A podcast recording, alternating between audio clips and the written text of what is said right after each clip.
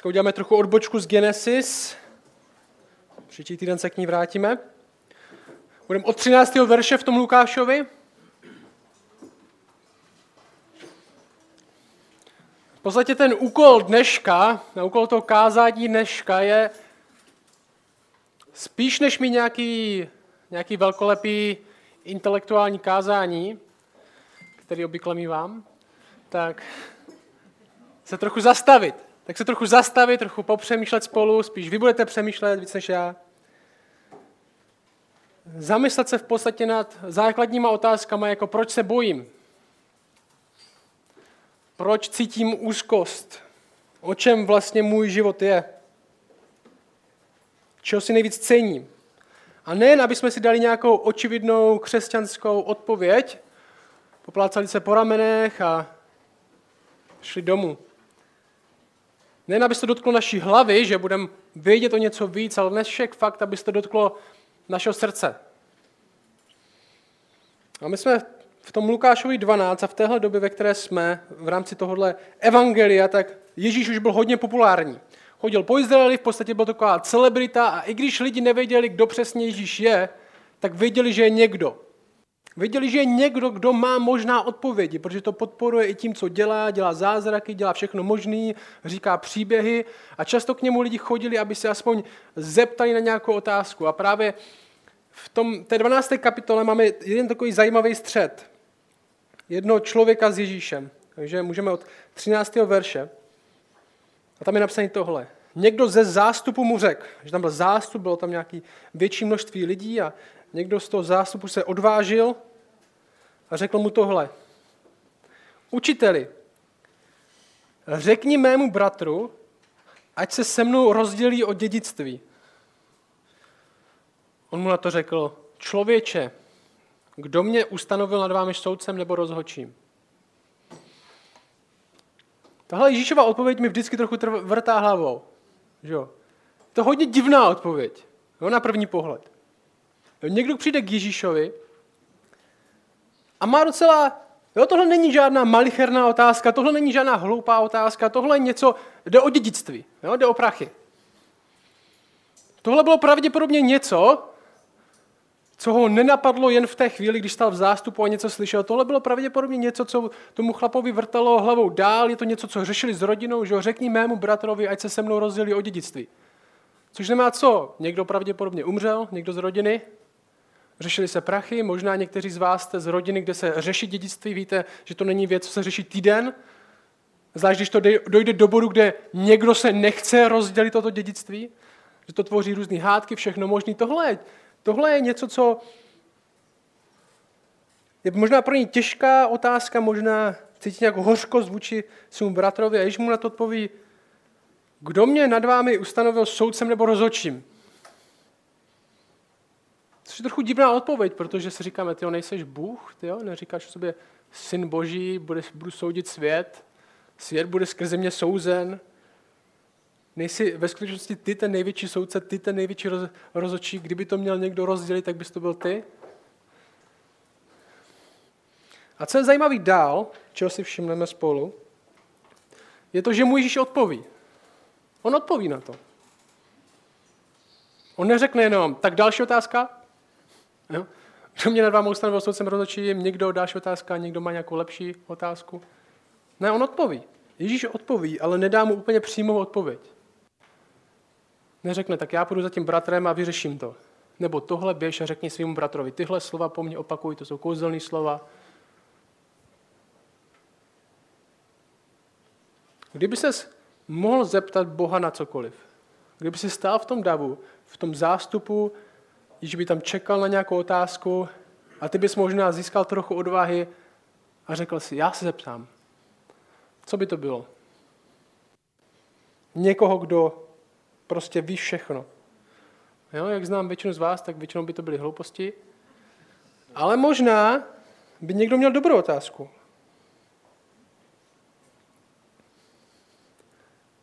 Co by to bylo?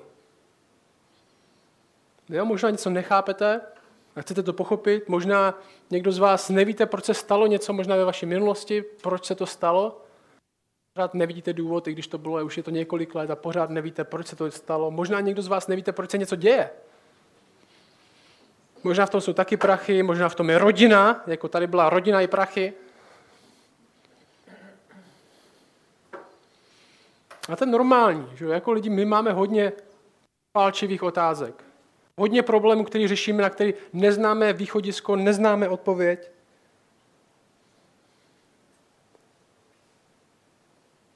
A to, co Ježíš udělá, tak je to, že mu dá více než jen přímou odpověď. Více než jen přímou odpověď, co by měl dělat. Nebo že by šel a řekl tomu bratrovi, ať to teda udělá. Křesťanství dává odpovědi, ale křesťanství nedává jasné odpovědi na všechno. Neříká nám všechno, co máme dělat. Možná by to bylo jednodušší. Třeba kam na školu, jakou si zvolit práci, koho si vzít za manželku nebo za manžela. Jak se chovat přesně v téhle situaci, co říct přesně svým dětem, když oni mi se chovají takhle, jak přesně, kolik přesně mít peněz, kolik přesně mám dát do církve, kolik přesně mám tady udělat. Možná by to bylo jednodušší pro někoho.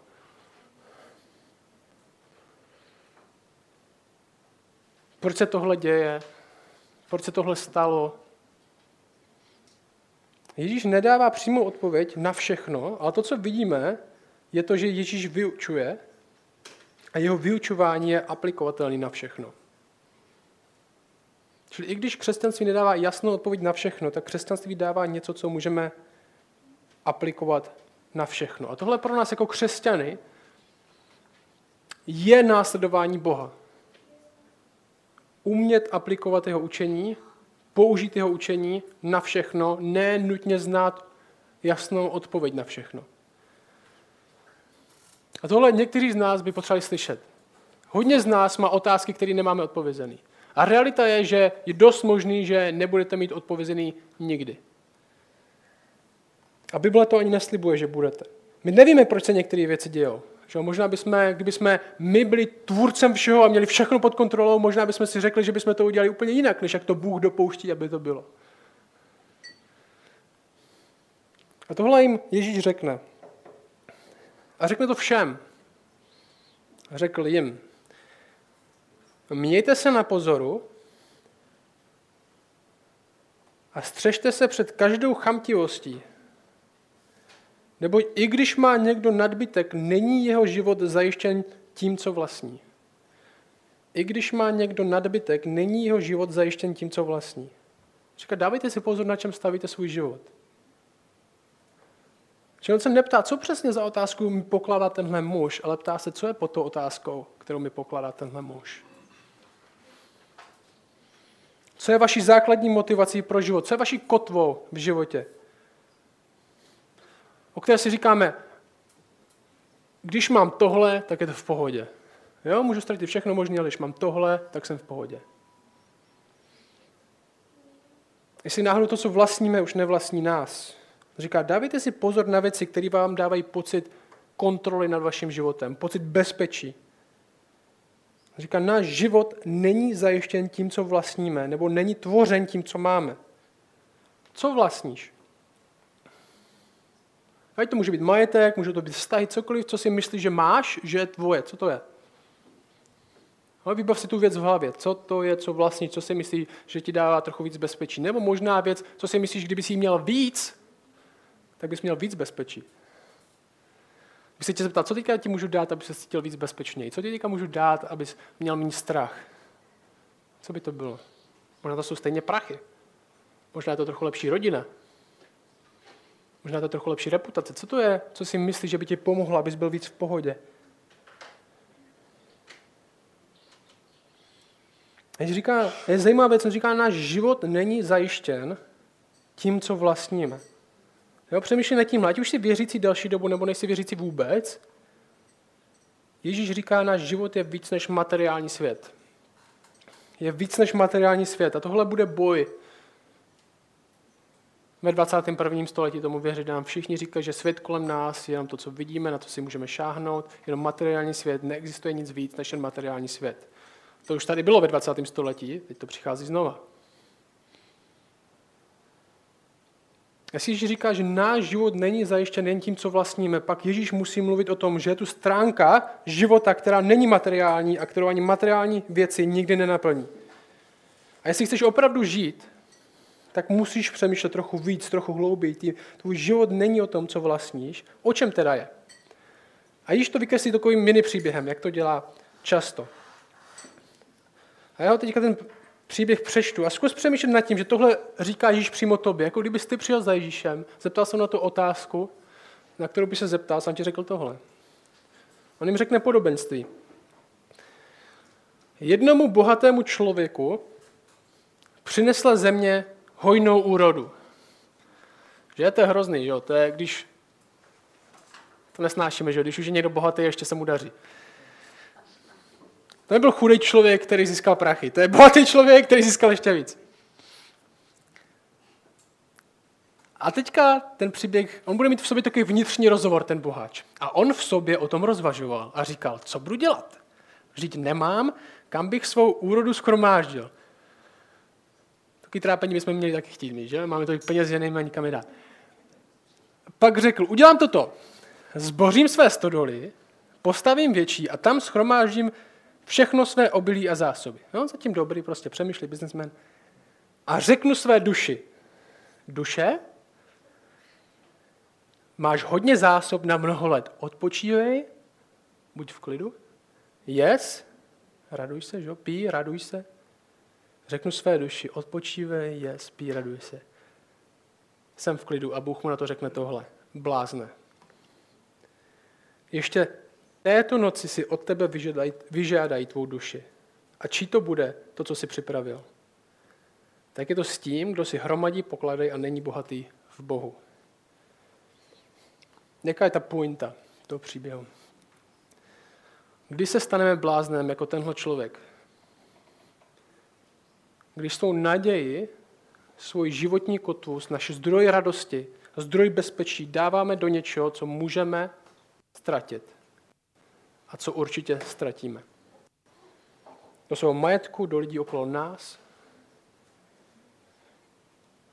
A není to o tom, že bychom měli mít nějaký studený vztah k lidem a k majetku, ale hlavně, že jsme nějaký super náboženští lidi. Bible nám říká, milujte lidi. Starejte se o to, co máte, buďte správci toho, co to máte, co máte. Ale je to už nějaká hlubší úroveň, něco většího, je to zdroj. A všimněte si to, že ten chlap to říká své duši. Duše má. Že tohle jsou lži. Buď v klidu. Máš hodně peněz, máš hodně kamarádů, máš dobré známky ve škole, dostala se tam, kam, dostala se tam, kam chceš. Jo, to jsou věci, které říkáme úplně, možná si říkáme, tyjo, to, je, to je blázen, no tam také, že jo, má možná duševní poruchu, mluví sám ze sebou, ale my říkáme sobě lži každý den. Jo, ty jsi nejvlivnější člověk ve tvém životě. Nikdo k tobě nemluví, jak ty sám k sobě. Nikdo sebe nepřesvědčuje, nebo tebe nepřesvědčuje o tvém bezpečí, klidu i úzkosti a strachu, než ty sám. A všimněte si, buď v klidu, máš hodně peněz. Buď v klidu, máš hodně tady tohle. Buď v klidu, přece se něco stane. Nebo si někdy říkáme, budu v klidu, když se něco stane. Blázen je ten, ten text říká, kdo si hromadí poklady a není bohatý v Bohu. Tohle chování je. Považuje to nejcennější, co má, za něco, za všechno, kromě Boha samotného. Ale ne na nějaké povrchní úrovni, ale na ten nejhlubší, že jo? pro něj to je věc jeho duše. Ale naopak blázen není ten, kdo se vzdá toho, co může ztratit, aby získal to, co ztratit nemůže. Že to jsou slova misionáře Jima Eliota, který ztratil svůj život při misi v džungli. Blázen není ten, kdo se vzdá toho, co může ztratit, aby získal to, co ztratit nemůže. A již řekne, ten text následuje, jo, tady to podobenství, a, ten, a Ježíš řekne nás, jestli, jestli tomuhle budeme věřit, Jestli tohle se stane skutečností pro nás, jestli začneme být bohatí v Bohu, jestli začneme si schromažďovat jiný poklad, tak co to vytvoří? Řekne, co to vlastně bude znamenat. A to zní docela dobře. On řekne tohle. Jestli nebudeš blázen jako tenhle člověk, tak budeš mít menší úzkost. Budeš mít větší klid, nebudeš mít takový strach a budeš si všímat víc věcí okolo tebe s větší vděčností. A já chci, abyste ten následující text, ve kterém to řekne, poslouchali. Nebudu ho přerušovat. Asi.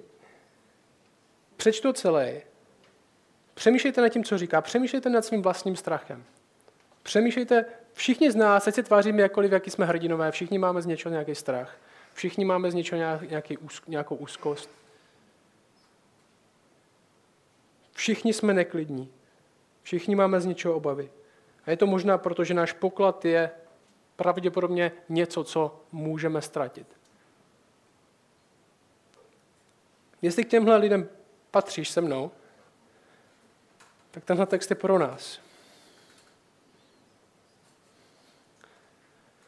Verš 22 říká tohle. Tohle 22 až 34. Zkus to poslouchat. Řekl svým učedníkům, to jsme my. Proto vám pravím, nepečujte úzkostlivě o svůj život. Co byste jedli, ani o tělo, co byste si oblékli, neboť život je víc než pokrm a tělo víc než oděv. Pozorně si všimněte havranům, že nesejí ani nežnou, nemají komory ani stodoly a Bůh je živý. Oč jste vy cenější než ptáci? Kdo z vás dokáže úzkostlivou péčí přidat k délce svého věku jediný loket? Nebo jediný centimetr? Nemůžete-li tedy ani to nejmenší, proč se úzkostlivě staráte o to ostatní? Pozorně si všimněte lilí, jak rostou, nepracují ani nepředou, avšak pravím vám, že ani Šalamón v celé své slávě nebyl tak oblečen jako jedna z nich. Jestliže tedy Bůh tak obleká trávu, která dnes je na poli a zítra se hodí do pece, čím spíše obleče vás malověrní. Ani vy nehledejte, co byste jedli a co byste pili a nezneklidňujte se tím. To všechno horlivě hledají národy tohoto světa. Váš otec ví, že to potřebujete. Hledejte však jeho království a toto vám bude přidáno. Neboj se, malé stádečko. Neboť vašemi, vašemu otci se zalíbilo dát vám království. Prodejte svůj majetek, dejte almužnu, udělejte si měšce, které nevečejí nevyčerpatelný poklad v nebesích, kde nepřichází zloději, ani není mol, neboť kde je váš poklad, tam bude i vaše srdce. On říká, nepečujte úzkostlivě o svůj život. Nezneklidňujte se, nebojte se. To jsou slova, které jim Ježíš říká. Není to jenom nepečujte o svůj život, že? My máme o svůj život pečovat. Nepečujte úzkostlivě o svůj život. A jedna věc, co tenhle text není, jenom, že máme být v klidu, protože nám Ježíš řekne, aby jsme byli v klidu. Že to většinou nefunguje. Když, nejste, když, jste, když máte úzkost, když máte strach, já jsem teďka byl s Ondrou, jsme hráli půl roku, jsme byli součástí discgolfové ligy, takový sport, který spolu hrajeme. A půl roku jsme dřeli spolu a teďka jsme, včera jsme se dostali do finále hráli jsme finále. A Ondra byl úplně v háji. Ondra byl nervózní, přešlapoval. A já jsem mu řekl, aby byl v klidu. A moc to nepomohlo. Čím více mluvil, tím byl Ondra méně v klidu. Jen to, že nám někdo řekne, aby jsme byli v klidu, neznamená, že, že jo, prostě buďte v klidu, nepečte. Aha, dobrý, tak dík. Dík, že jsi to řekl. Jen protože někomu řeknete, aby byl v klidu, tak to neznamená, že ve skutečnosti bude v klidu, možná právě naopak. Ale tady je něco víc, chci, abyste to viděli. Něco, co můžeme ve skutečnosti zažít. Ale jak? Jo, ale jak? Já mám představu, tohle rozhodnutí, tady tohle možná mám, tohle se mi děje, tady tohle, tohle, mám to nad hlavu, ani nevíš, ani nevíš, co řeším. Ta odpověď není jenom sugeruj si, že jsi v klidu. Nějak si to prostě řekni a bude fajn. Ta odpověď je, že jestli jako křesťani cítíme tyhle věci, úzkost, strach, tak je to pravděpodobně proto, protože jsme uvěřili lži, o čem svět vlastně je. Tak jsme uvěřili lži světu o tom, kde vlastně máme hledat klid. Kde vlastně máme hledat radost a štěstí. A ta odpověď je tahle, musíme věřit. Ježíš tady nazývá svým, svou oblíbenou přezdívkou malověrní. Odpověď je tahle. Odpověď je tahle. Tak, když budeme věřit několika věcem o tom, o čem svět doopravdy je. A první nejdůležitější věc je tahle. Svět má otce. Svět má otce. My máme otce, který se stará. A není to nějaký vzdálený Bůh, není to děda na obláčku, není to náš kámoš v nebesích. Není to vedoucí nějaké sekty, který má odpověď pro nás na všechny naše rozhodnutí za nás. Ten text říká, je to dobrý otec, který se stará. Jenom tahle věc, jen tahle jediná věc je tak rozdílná o to, co nám říká svět. On říká, jestli Havran je v pohodě, krysa s křídlama, tak ty jsi v pohodě. Jestli tráva je v pohodě, tak ty jsi v pohodě. A Ježíš tohle říká lidem, kteří na tom byli pravděpodobně daleko hůř než my. I ti nejbohatší mezi něma pravděpodobně nikdy neměli život jako nejchudší mezi náma.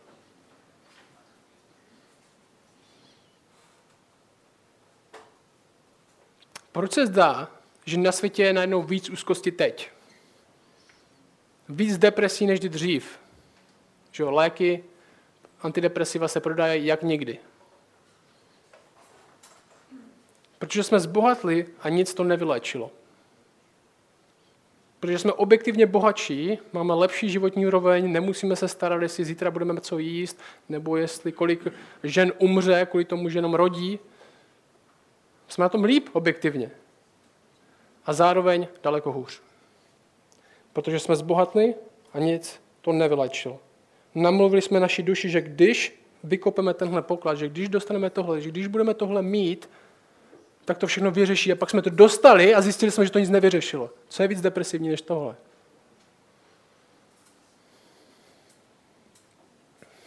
Co je zajímavé, je taky tohle. Bůh neříká, jak se zbavit problému a tomu, co nám přináší strach a úzkost, je zavřít oči a dělat, že to neexistuje.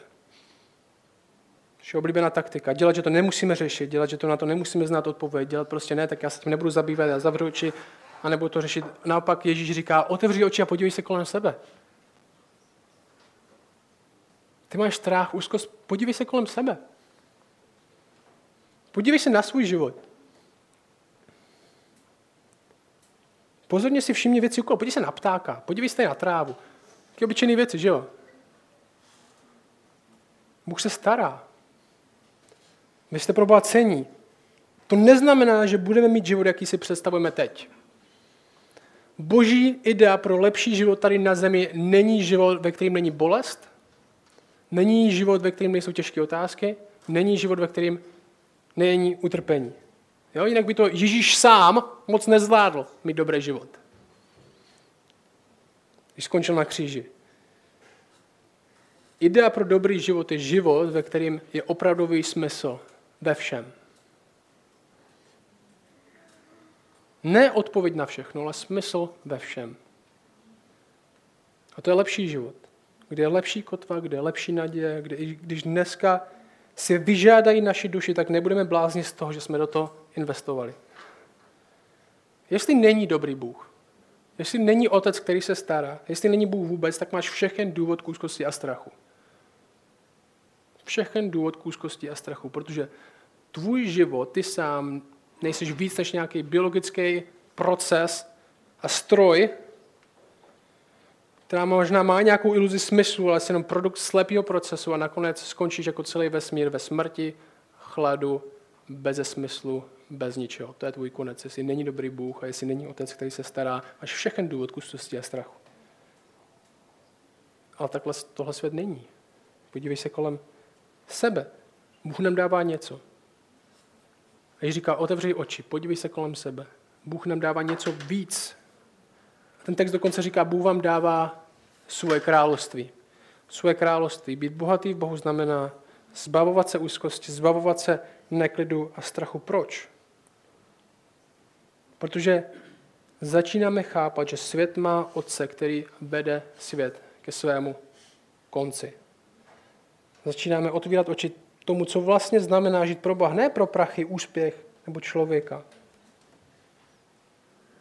A Bůh chce, abychom se dívali na svět, na svůj život, jako na místo, kde On je otcem, který se stará. A i když nám to nedá jasnou odpověď na nějaké otázky, které máme, tak nám to dá smysl do toho, co prožíváme. Kde nemáme odpověď na všechno. A možná ani nebudeme, ale kde se ptáme, jak tohle ukáže na něj víc, jak tohle může ukázat na hodnoty království víc, pro který žiju teď. A za Ježíšem přijde tady ten člověk a chce odpověď, chce, aby mu Ježíš pomohl z nějakou jeho záležitosti, která je pravděpodobně v jeho životě hodně důležitá. Možná kolem toho se točí všechno. A Ježíš dává víc než pár rad, jak se chovat. Víc než pár rad, jak se chovat, tak, že dává sebe jako odpověď na všechno. Otázka není, jak se chováš, ale proč se chováš tak, jak se chováš, kde máš poklad, kde je tvoje srdce. A když nakonec neříká jenom varujte se před chamtivostí, tak říká následujte mě. Někoho, kdo dal nejen všechno, co měl, Bible říká, ale dokonce sám sebe. Za druhé, protože to je přesně hodnota království, do kterého nás sám zve, protože takový je Bůh, který dává sebe za druhé. Ten text končí, kde máš poklad, tam bude i tvoje srdce. Což znamená, že Bůh chce naše srdce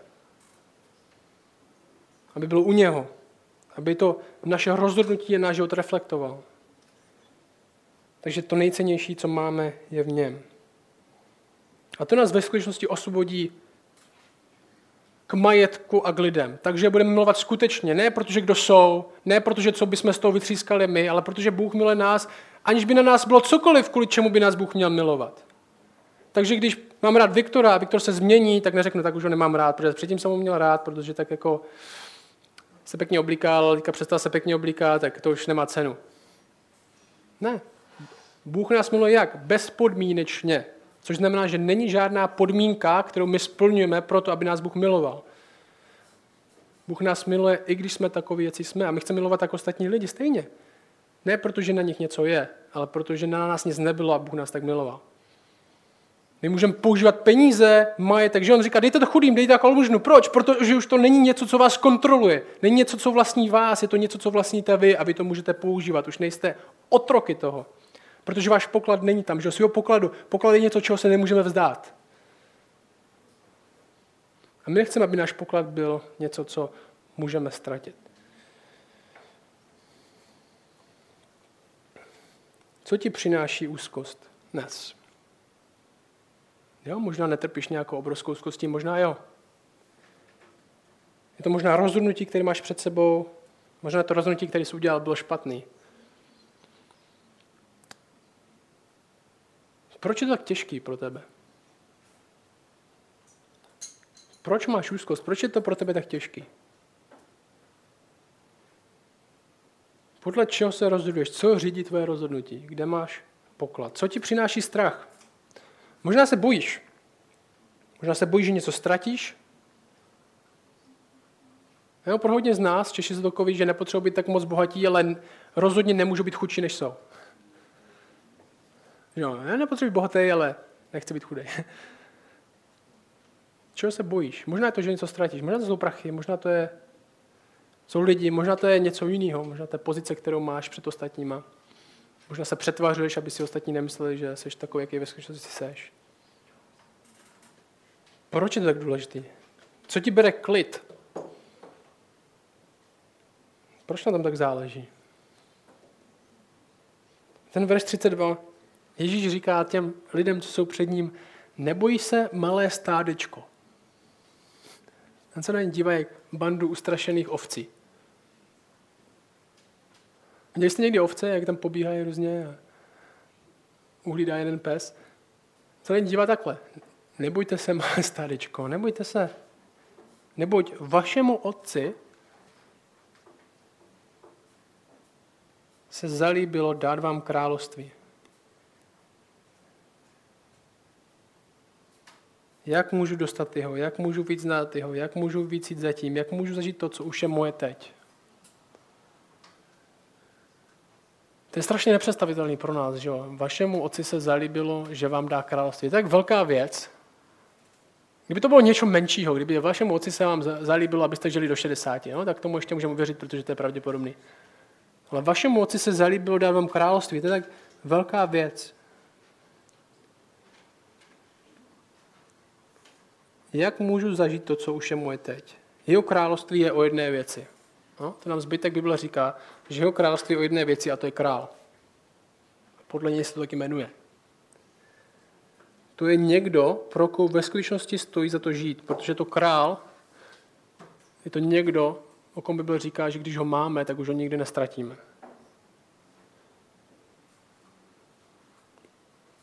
Takže říká, vy nepotřebujete jenom nový a lepší chování. Naše srdce potřebuje nový a lepší poklad.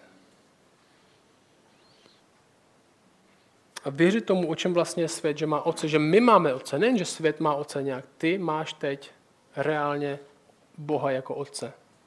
Bůh se považuje sám, nejenom, my to někdy vidíme jednostranně, že my musíme se přesvědčit o tom, že vlastně věříme, že Bůh je náš otec. Ale opak je pravdou taky, Bůh sám se považuje za tvýho otce. Není ten tak, že Bůh se dívá na tebe, musí, musí věřit, že já jsem jeho otec, musí věřit. Teď tomu přestal věřit, to je škoda. Kdyby se někdo Boha zeptal, jak je tvůj vztah vůči tady tomuhle? A on by na to odpověděl, já jsem jeho otec.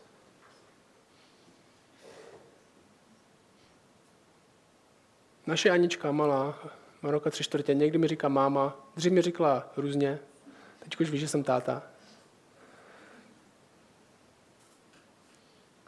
Dneska včera mi řekl, že jsem hustý. A maminka je taky hustý. Ona dřív nevěděla, že jsem otec. Jo? Ale já jsem to věděl. A když říká, podívejte se na svět, Bůh ví, že je váš otec. Když vy zrovna ne. Tě oče, prosím, aby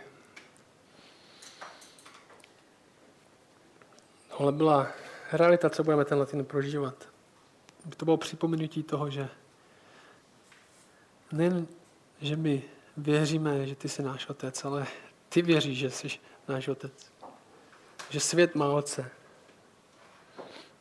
Což neznamená, že všechno vždycky bude podle našich představ a vždycky budeme mít odpověď na to, proč se věci dějou, nebo proč věci dopouštíš, ale budeme vždycky vidět, že ty jsi otec, který je nad tím, že jsi otec, který se stará. A že i když možná tohle není nejlepší svět, tak tohle je nejlepší cesta do nejlepšího světa za nejlepším. Amen.